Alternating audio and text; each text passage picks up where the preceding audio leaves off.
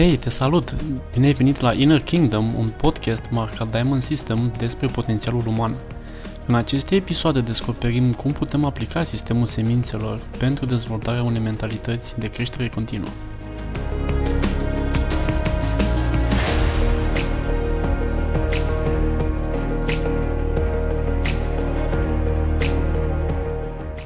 Bine v-am regăsit la un nou episod din seria Inner Kingdom. De data aceasta abordăm o tematică, cred eu, destul de importantă pentru zilele noastre și este vorba despre cum să identificăm niște tendințe adictive din terapie sau din practicile pe care le facem pentru a evolua. Asta, să zic, e subiectul mai mare. Îl am alături de mine pe Florin Pasat. Bine ai venit, Florin! Bine te-am găsit, Dr. Vian. Mulțumesc mult pentru invitație. Florin este un student, practician și trainer, coach mai vechi, cu care am luat contact încă de la primele noastre cursuri pe sistemul semințelor aici în România. Și am fost colegi și la prima sesiune academică când s-a dat startul pregătirii oamenilor, trainerilor în acest sistem și mi-aduc aminte și acum a fost o experiență așa, aș putea zice aproape istorică. A fost un moment istoric ce s-a întâmplat atunci în 2017, multe amintiri plăcute, multe discuții între lecții, deci chiar a fost ceva super fain. Dar acum hai să intrăm direct în subiectul nostru de azi și să te întreb direct așa, cum ai definit tu o dependență de practici de evoluție? Vorbim în principiu de terapie, care este cea mai des întâlnită, dar poate fi extinsă la orice altfel de curs, programe pe care le faci. Cum o identifici tu în primă fază? Înainte să-ți dau răspunsul punctual la întrebarea asta, unul dintre defectele mele profesionale este să dau contextul și o să vreau întâi să dau contextul și apoi să revin la întrebarea ta.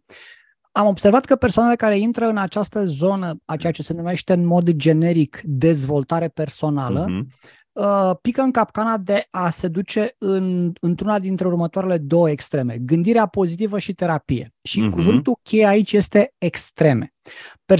Persoanele care se duc în extrema gândirii pozitive spun ceva de genul: orice provocare e o binecuvântare, înlocuiesc un gând negativ cu unul pozitiv, o să mă gândesc mâine că totul e roșu și așa mai departe, ignorând problemele, ignorând emoțiile negative, ignorând, eu știu, provocările pe care le au.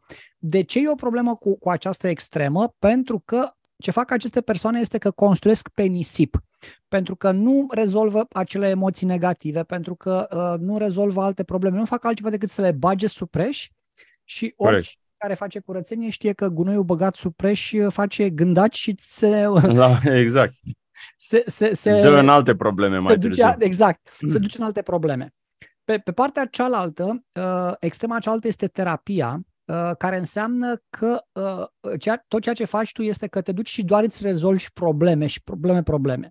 Care e problema cu această dependență de terapie? Și atenție, nu înseamnă că terapia nu e ok, nu înseamnă că gândirea pozitivă nu e ok, nu înseamnă că acei oameni, terapeuții, nu-și fac treaba cum trebuie, înseamnă că dacă ești o persoană care se duce doar la terapie, ce faci este că îți înveți corpul, te înveți că singurul moment în care te bagi în seamă, singurul moment în care ai grijă de tine, singurul moment în care ai o conexiune cu tine este doar acel moment când ești cu terapeutul și atunci după ce rezolvi o problemă, o să-ți mai creezi alta pentru ca să ai parte de exact același lucru. Și bine, nu doar prezența terapeutului, pentru că de obicei în momentul în care ai probleme, asta vine la pachet și cu faptul că ai atenția rudelor, prietenilor și așa mai departe. Ai parte de atenție, da. Ai parte de atenție. Atunci, acesta fiind, ceea ce ai tu de făcut este de fapt să le îmbini pe amândouă, să-ți dai o direcție, să lucrezi cu tehnici care să te ajute să vezi pozitivul, care să te ajute să evoluezi în paralel cu a-ți rezolva niște probleme din trecut sau niște probleme care îți apar pe parcursul evoluției tale. În contextul ăsta aș defini dependența de terapie exact la modul ăsta. Nu simți că nu poți altfel, simți că omul ăla e singurul care te înțelege, omul ăla e singurul tău salvator, la fel cum, de exemplu, o persoană care consumă alcool simte că doar alcoolul îl va ajuta să depășească o anumită stare, exact, sau să se relaxeze, sau să, eu știu, Să se deconecteze de ceva stresant și să treacă într-o lume mai bună, poate. Exact. Mm-hmm.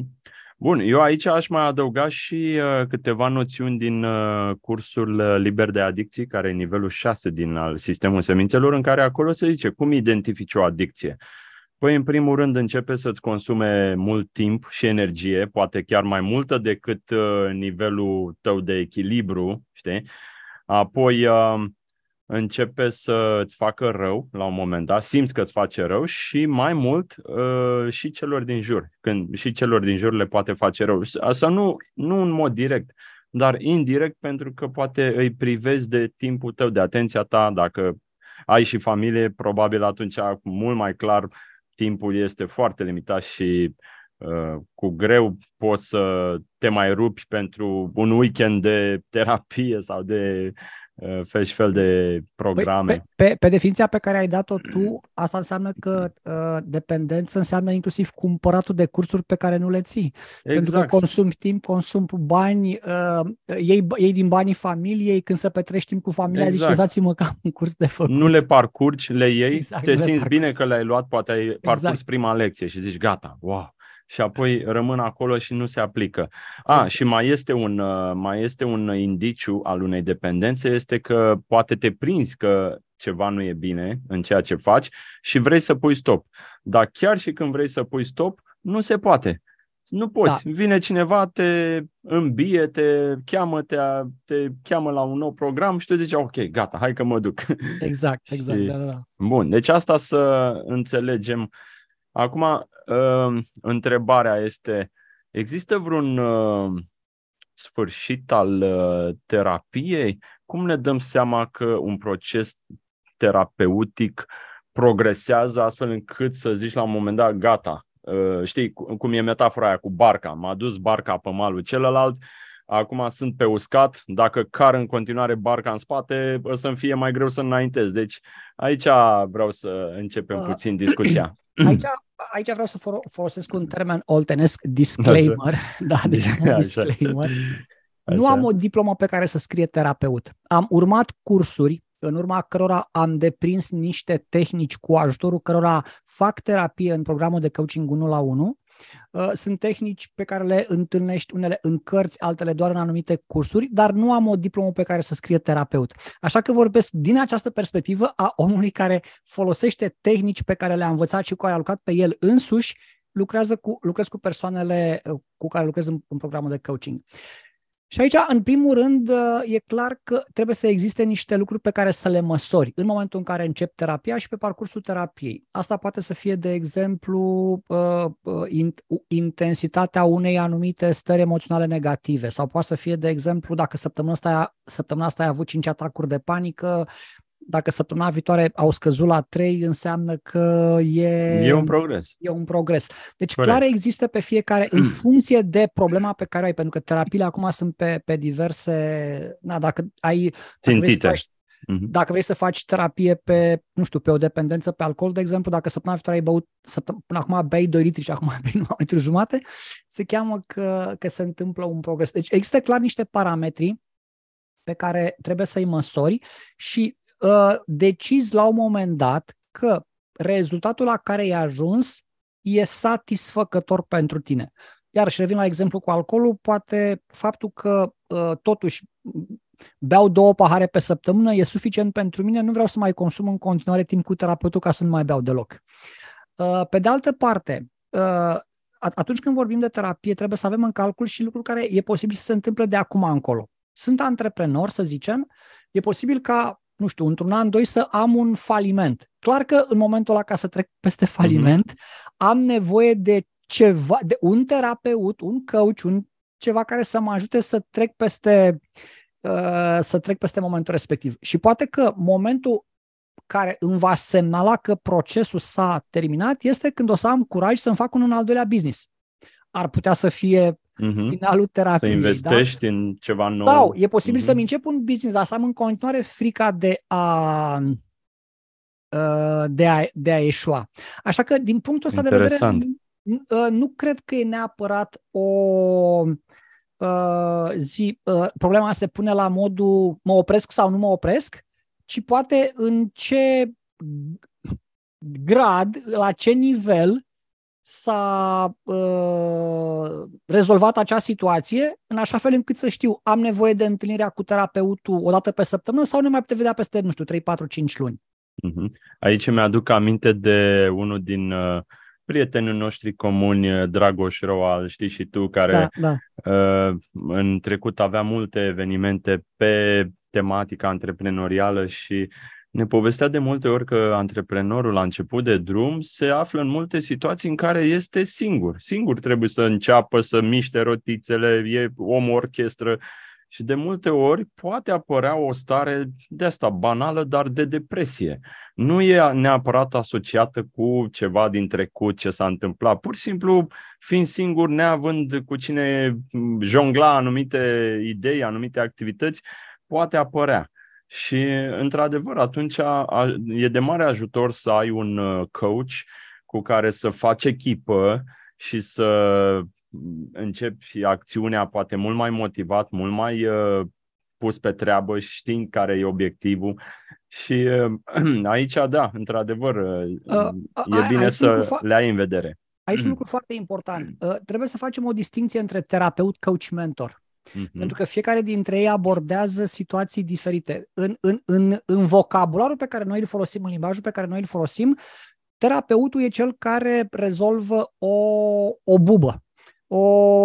Exact cum medicul rezolvă un tratament. Coachul e cel care care te îndrumă, care îți spune ce ai de făcut. E ca un an. Deci, dacă medicul e cel care, eu știu, îți face o intervenție chirurgicală și îți rezolvă ligamentul, coachul e cel care după aceea te ajută să îți revii și să poți să folosești în continuare mâna sau piciorul ca să obții performanțe. Și mai avem și mentorul, care mentor îți spune ce să faci ca să ajungi de la punctul A la punctul B. Aici e o discuție, coachul că pune doar întrebări și ghidează, mentorul îți spune exact ce să faci. Nu o să intrăm în discuțiile de genul ăsta, dar e important să avem în minte că e diferență între coach și terapeut.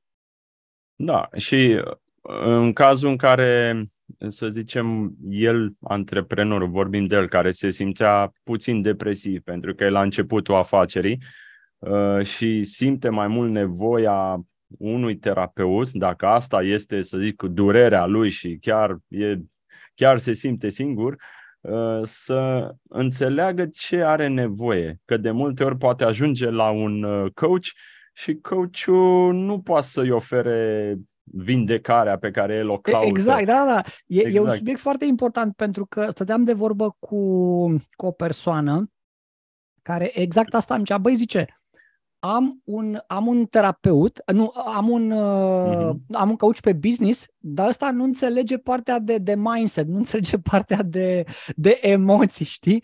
Nu. Da. Am cum să colaborez cu el. Și, într-adevăr, strategiile de business funcționează doar dacă tu, ca antreprenor, ești echilibrat emoțional, ai o anumită setare mentală și atunci, practic, dacă ești om așa, la modul ideal, ai avea nevoie de 3 oameni. Ai nevoie de terapeut, ai nevoie de coach pe mindset și ai nevoie de coach pe business. Destul de greu să găsești 3 într-unul.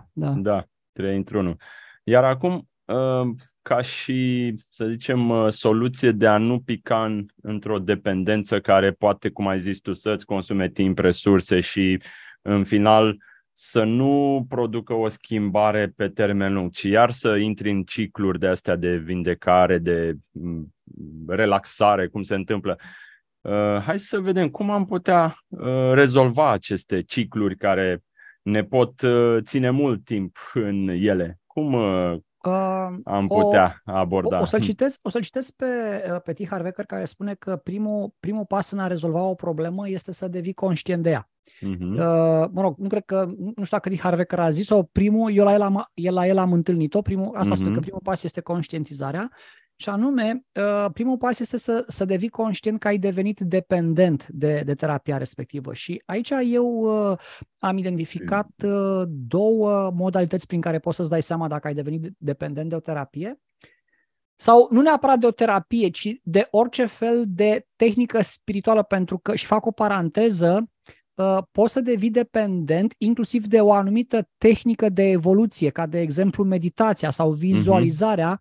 E o limită foarte fină între aceste tehnici ca antrenament de evoluție și aceste tehnici ca drog. Ca dependență. Și o să-ți dau imediat exemplu. Exact, și am închis paranteza. Și anume, primul simptom prin care îți dai seama că ai o astfel de dependență este ceea ce numim noi în sistemul șlefuitorului floarea 3. Anume, în realitatea ta apar persoane care au o anumită dependență. Okay. O să dau exemplu unei persoane cu care am lucrat în programul de coaching. Îmi spunea, tatăl meu este alcoolic și nu știu ce să mă fac. Și rugându-o să-mi dea mai multe detalii despre situația asta, mi-a zis: tata când bea parcă e într-o altă lume. E foarte important în coaching să fii atent la ce spune cel cu care stai de vorbă și în momentul ăla am întrebat-o: ok, există vreo tehnică pe care tu o practici și cu ajutorul căreia evadezi într-o altă lume? M-am legat exact de cuvântul pe care îl zicea și a zis da, a recunoscut că da. În momentul în care mă simt copleșită, în momentul în care mi se pare că lumea e prea dură, mă pun și vizualizez cum ar fi să trăiesc într-o lume ideală, da, norișori, îngerași și așa mai departe. Și asta era acea tehnică care la ea era dependență, pentru că se simțea exact ca și cu un drog, se simțea bine doar când vizualiza, după ce ieșea din acea vizualizare se simțea rău, adică acel down state de care, up și down, exact, da? Ca la droguri. Da. Ăsta ar fi un simptom, și anume faptul că ai în realitatea ta persoane care au o anumită dependență. Asta înseamnă că și tu ai o dependență pe care de cele mai multe ori nu o conștientizezi. Și poate să fie această dependența de terapeut. Iar doi, sunt simptomele de sevraj. Adică dacă tu nu te duci la terapeut, dacă cumva dintr-un motiv sau altul se amână sesiunea de terapie, uite-te să vezi dacă ești nervos sau nervoasă, dacă începi să te cerți cu ceilalți, dacă, nu știu, ți apar senzații fizice de genul mâncărime, pentru că astea sunt simptome clasice de sevraj. Și dacă intri în sevraj pentru că nu ai sesiunea, înseamnă clar că e acolo o dependență. Acum, s-ar putea să mai fie din cursul 6, s-ar putea să mai fie și alte semne pe care tu le știi mai bine ca mine. Da, acolo în sistemul semințelor noi știm că orice metodă pe care o aplicăm de la sine, ea nu funcționează, ci depinde de tiparele noastre exersate în trecut care ne ajută să primim rezultatul final. Deci metoda în sine, acțiunea, este goală de sens. La fel ca și cum am mai dat exemplul ăsta cu medicul care pune mâna pe bisturiu și poate să facă o incizie și să vindece un om de un cancer, precum altul care pune mâna tot pe un cuțit poate să bage în altul și să-l rănească și să facă mai multe probleme. Deci de asta zic, acțiunea în sine nu are de la sine definiție. La fel și, zicem noi, activitatea în sine, terapia, metoda, dar cu toate astea noi avem nevoie să le aplicăm simultan. Atât metoda exterioară, cât și tiparele mentale. Aici, Octavian, dacă îmi dai voie o scurtă precizare, vreau să fac pentru cei care ne ascultă și care sunt terapeuți coach. O întrebare foarte simplă care să dovedească ceea ce ai spus tu. Ai pacienți cu care, tu ca și coach sau terapeut, ai pacienți sau clienți cu care ai lucrat și cu care o anumită tehnică a adus niște rezultate spectaculoase? Da. Ai pacienți sau clienți cu care ai aplicat exact aceeași tehnică și n-a avut niciun rezultat? Da. Care e motivul? Motivul este că acel client sau acea persoană, spunem noi, n-a avut semințele care să rodească și care să-i dea acea vindecare. Și atunci, eu le recomand coachilor sau terapeuților să-i păcălească între ghilimele pe pacienții sau pe clienții lor, punându-i să facă meditația cafelei. La momentul, băi, spune-mi, te rog frumos, când a fost ultima oră când tu ai ajutat pe cineva să se simtă mai bine? Sau zi-mi, te rog frumos, când a fost ultima oră când ai dat cuiva niște sfaturi bune? Și în felul ăsta îl păcălesc pe client sau pe pacient să facă meditația cafelei ca să rodească sămânța de vindecare în așa fel încât tehnica pe care o aplic cu el să funcționeze. Exact, să meargă mână în mână, 50-50. Și planul semințelor și cu planul tehnicii. Exact. De fapt, asta ar fi, aș zice eu, un nivel de măestrie, dacă reușești să le îmbine atât de armonios și tehnica exterioară și cea interioară, atunci tu ca și terapeut, trainer, coach, poți aduce chiar niște rezultate faine în viața clienților tăi. Acum, Octavian, ca să-l imităm, ca să-l copiem pe Geshe Michael, putem să intrăm un pic în profunzime? Let's go deeper! Întrebare dacă lucrurile vin din semințe. Iarăși întrebare pentru terapeuți și coach. Atunci, problemele pe care le vezi la persoana care vine la tine în sesiune, de unde vin? Evident, exteriorul reflectă interiorul. Și atunci, vorba cuiva, coachii, terapeuții au o meserie foarte faină, sunt plătiți ca să-și rezolve propriile lor probleme. Pentru că în momentul în care vezi o problemă la persoana cu care lucrezi, înseamnă că la o scară mult mai mică acea problemă e și în tine și atunci el îți semnalează cu ce să lucrezi tu. Exact. Da, ăsta ar fi, zic eu, un nivel pe care oricine ar trebui să-l conștientizeze. Măi, eu nu pot să ajut pe nimeni să se vindece, că nimeni, adică toți în exterior nu există prin sine, nimeni nu există. Asta exact. E în Șlefuitorul de diamante. Acolo era ceva, o metaforă de genul, cum pot să ajut eu întreaga omenire să scape de suferință, având în vedere că nimeni nu există prin sine, exact, fără să vină dintr-un tipar de-al meu. Și răspunsul era, păi fix din motivul ăsta, pentru că nu există nimeni de la sine. Dacă ar exista fiecare de la sine, cu suferințele lui, cu problemele lui, păi ai muncă infinită. E imposibil de făcut prin metode strict convenționale. De asta sistemul semințelor ne ajută cumva să devenim mai eficienți. Sau ca să-l citesc pe Geshe Michael, dacă tu crezi că ceilalți sunt făcuți din atomi, n-ai nicio șansă să-ți ai viața mai bună. Exact, atomi care se ciocnesc unii de alții. Da. Bun, acum tot legat de, să zicem, partea de terapie, vindecare, care am trecut și eu prin anumite cursuri în trecut, evenimente, procese, am și lucrat la un moment dat cu cineva. Eu am observat în felul următor, că dacă există o stare, o afecțiune care te tot încearcă de ceva vreme, mult mai eficient este să analizezi din perspectiva tiparelor mentale. Ce tipare mentale încă mă forțează să văd, să simt starea asta? Deci, corect, ca să scap de ea sau să vină acea, în ghilimele, vindecare, mult mai eficient este să dezvolți o înfrânare de la acele tipare. Deci să-ți iei un angajament ferm față de cineva, față de, dacă vrei, terapeutul tău sau față de un prieten care te-ar putea înțelege. Un angajament ferm că vei face tot posibilul să te înfrânezi de la tiparele care te mențin în acea stare. Și așa, din perspectiva sistemului semințelor, în felul acesta ar surveni și o vindecare la un moment dat, să spui că gata, am scăpat de acea stare care mă tot rodea de ceva vreme.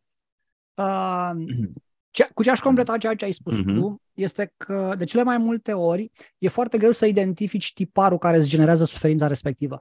Pentru că noi ne trăim viața pe pilot automat. Vorba cuiva, azi e luni, mâine e vineri, acum e 1 ianuarie, săptămâna viitoare e 31 decembrie, suntem atât de prinși în automatismele vieții încât nu știm la ce să ne uităm. Și atunci, până să ajungem la identificarea tiparelor, e nevoie să ne liniștim mintea. Iau un exemplu personal.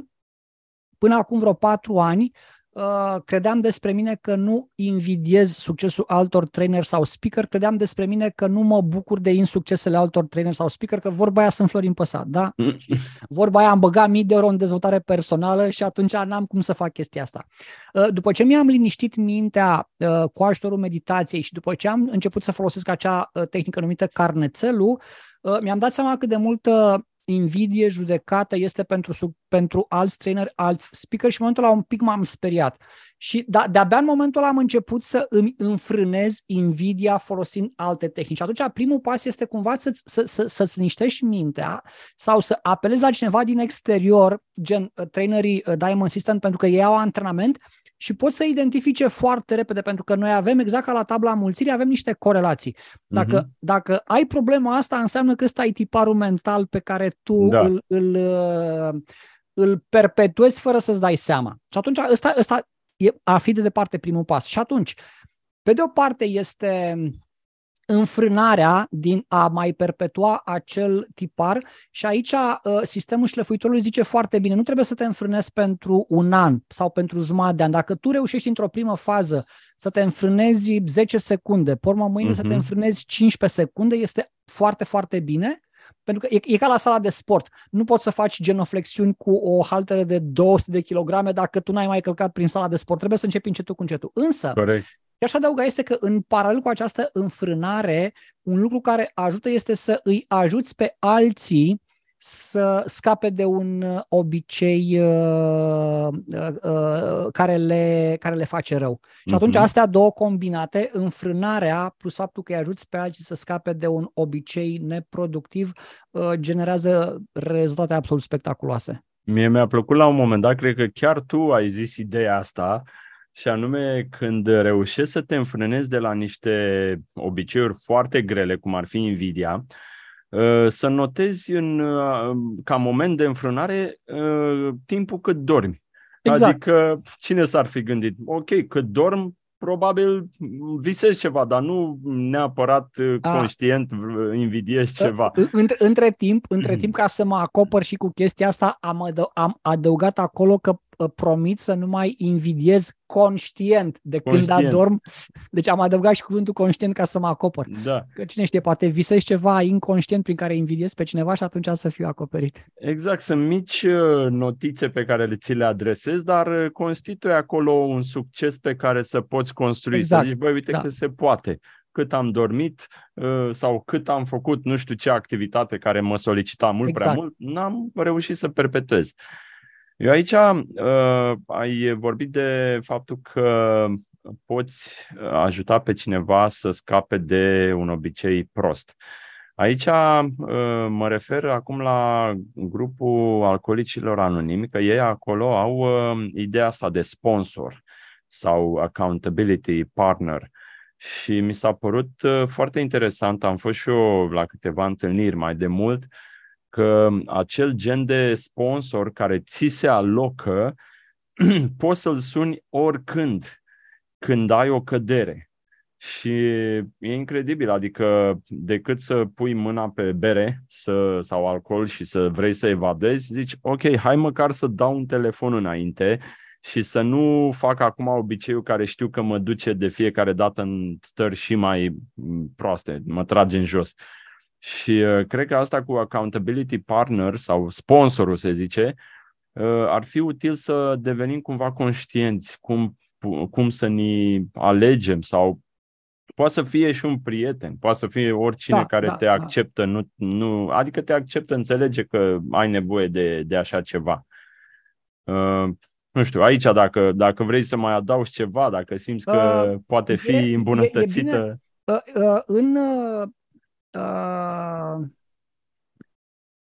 Modelul pe care eu construiesc programul de coaching și celelalte cursuri pe care le predau se numește metoda atletului și pașii care sunt făcuți acolo trebuie să includă musai îndrumare. Adică e foarte greu vorba cuiva să te scoți tu pe tine din groapă trăgându-te de guler. Și atunci această îndrumare poate să fie făcută pe de o parte aici ce se numește partener de evoluție sau a venit și la noi termenul englezesc de buddy, să ai un buddy. Buddy system. A doua modalitate este să fie un grup. Un grup, un mastermind, un grup care împărtășește aceleași valori. Sau trei, dacă îți permiți, dacă e cazul, să ai propriul tău antrenor personal, îndrumător personal, coach și așa mai departe. Însă, chiar și în varianta cea mai simplă cu body, e nevoie ca această persoană să rezoneze pe principale valori cu tine, pentru că e o persoană în ale cărei mâini cumva îți lași viața foarte dur vorbind, știi? Poate exagerez un pic. Și atunci e nevoie să ai încredere în această persoană, să ai încredere că în momentul în care o suni, îi povestești ceva, persoana respectivă nu te judecă, nu te critică, prin acțiunile ei nu te îndeamnă să faci opusul, da? Ceva de genul, exact cum ziceai, vrea cineva să se lase de dulciuri, să duce la o petrecere și cel mai bun prieten, ai mă, nu vezi ce prăjituri bune sunt aici, lasă-te de mâine, astăzi bucură-te de n-o să mori, da. Nu o să mori, exact. Deci nu cineva care să facă asta, ci cineva care să zică, bă, ai început dieta, hai de aici, că aici ai numai tentații, te duc eu la să mănânci, nu știu, legume sau ceva de genul. Corect. Aici, într-adevăr, e bine să alegi acel buddy, acel sponsor, dacă vrei, orientându-te și după o calitate pe care el o are și către care tu aspiri. Corect. Dacă ar fi să extrapolez, este într-adevăr mentorul. Fiecare om, pentru evoluția lui, nu contează personală, spirituală, antreprenorială, carieră, are nevoie de mentor. Da. Și dacă înțelegem și ideea asta de dependență, cum să nu devii dependent, dar totuși să folosești vehiculul, în ghilimele, al mentorului, cred că este cea mai bună soluție. Pentru că și mentorul ăla e ca cum e pixul, adică exact, vine din tiparele tale. Dacă tu poți să hrănești tiparele acelea astfel încât și mentorul să crească ca percepție sub ochii tăi. Exact. Știi? Uite, scuze, zi. Da, că... Asta vreau să zic acum. Foarte multe persoane care ascultă acest podcast ar putea să întrebe, ok, n-am un buddy, ce mă fac, cum mi-l aleg? Răspunsul este, păi plantează-l, adică gândește-te la situații sau udă sămânța pe care ai plantat-o. Gândește-te la situații din trecutul tău când tu ai fost un punct de sprijin pentru alții, chiar la un nivel foarte mic, pentru că semințele rodesc multiplicat. Așa că dacă tu ai sprijinit, nu știu, 5 minute, 10 minute pe cineva care a avut nevoie și faci meditația cafelei pe această situație, asta va rodi în viața ta prin faptul că vei avea un sponsor, un buddy care să stea cu tine un an, doi, trei, cât vei avea tu nevoie. Și bineînțeles că odată ce îl ai în viața ta, dacă știi sistemul semințelor, vei ști cum să plantezi și să faci meditația cafelei ca să-l percepi exact așa cum ziceai tu, crescând și mai mult odată cu tine.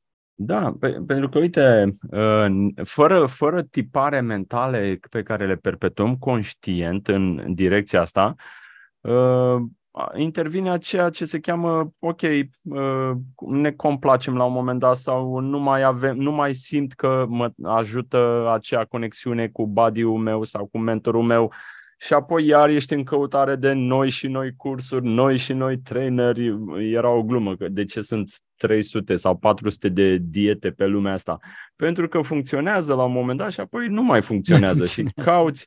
Și aici pot să zic așa cu mâna pe inimă că percepția pe care am avut-o încă de când l-am cunoscut pe Geshe Michael în 2014 până în zilele de azi, a fost de la an la an, așa, ușor, ușor, crește. Mi se pare că e pe un trend ascendent, așa, hiperbolic. Asta pentru că, Octavian, tu ai fost mentor la rândul tău pentru alte persoane și aici, iarăși, vreau să punctez o chestie. Una dintre legile semințelor mentale este că semințele mentale care au generat rezultatul se consumă. Asta înseamnă că faptul că tu ai fost acel sprijin 5 minute, 10 minute, ți-l va crea pe nou mentor sau pe nou buddy pentru un an, 2 ani, dar dacă tu nu continui să-l replantezi, acel mentor va dispărea la un moment dat, dar numai că va dispărea.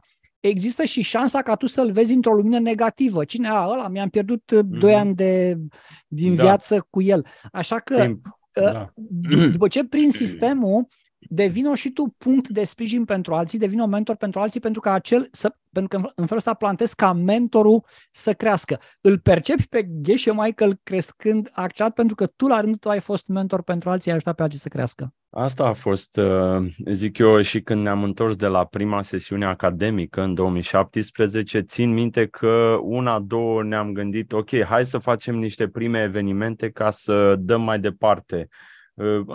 Cum era la început, fără prea multe pregătiri, dar trebuia să dăm cumva mai departe. Simțeam că ne-am încărcat cumva cu multe bunătăți și dacă le țineam pentru noi, știi cum e, se strică sau trebuie imediat să dai mai departe. Și aici, ca și recomandare pentru toți cei care au aplicat, să zic, o metodă, le-a funcționat, i-a scos dintr-o situație și i-a dus undeva mai bine, imediat ce se încheie sau au acel succes, gândește-te cum poți să dai rapid mai departe ce ai trăit tu.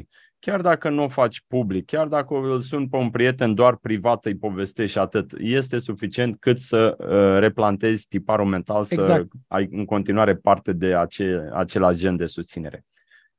Da, bun. Florin, vreau să ne mai spui câteva acum detalii în încheiere. Zi-ne despre unde pot afla oamenii despre, ai tot menționat de programul tău de coaching 1-1, zi-ne unde pot afla oamenii și în special către cine se adresează în primul rând acest program al tău. Mai multe detalii despre ceea ce ofer eu se găsește pe site-ul www.florinpasat.com și mai multe articole în care povestesc despre sistemul semințelor pe www.atrageabundența.ro, pentru că, am trecut prin diverse etape ale business-ului. Într-o primă fază a fost Atrage Abundența, am pus acolo foarte multe articole, apoi m-am mutat pe florinpasat.com și ca să nu fie așa chel de articole, am pus câteva, dar acela e mai degrabă un site de promovare fără prea mult conținut de articole, ca să zic. Și atunci, cine pot fi contactat pe contact@florinpasat.com sau contact@atrageabundența.ro. Programul de coaching se adresează antreprenorilor cu familie care au depășit faza de startup sau managerilor de top și îi ajută. Eu mă poziționez ca fiind 112-ul afacerii tale. Adică în momentul în care ai o problemă care te ține treaz la 3 noaptea, eu știu, probleme de cash flow, nu ai angajații care îți trebuie, nu ai datorii, nu reușești să câștigi cât îți trebuie, chestii care îți dau, nu știu, anxietate, copleșire, lucruri de genul ăsta, te pot ajuta să depășești momentul respectiv folosind o combinație între sistemul șlefuitorului cu tipare mentale, cu semințe și niște strategii, cum le-am noi, clasice sau poștași clasici prin care să depășești momentul respectiv. Am o întrebare aici, știi că am vorbit de sponsori. Poate să te sune și la 2 noaptea când e pe cale să facă o acțiune mai nesăbuită? Ei pot să mă sune la 2 noaptea, numai că la momentul ăla nu răspund.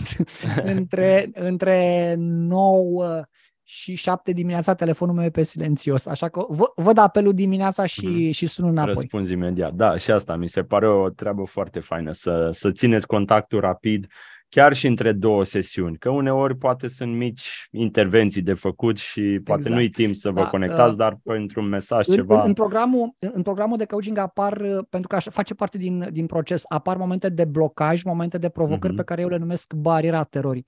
Și una dintre glumele mele este că de 10 ani, de 11 ani de când fac coaching-ul, în cele peste, 5.000-6.000 de sesiuni, niciodată bariera terorii n-a apărut în timpul sesiunii de coaching.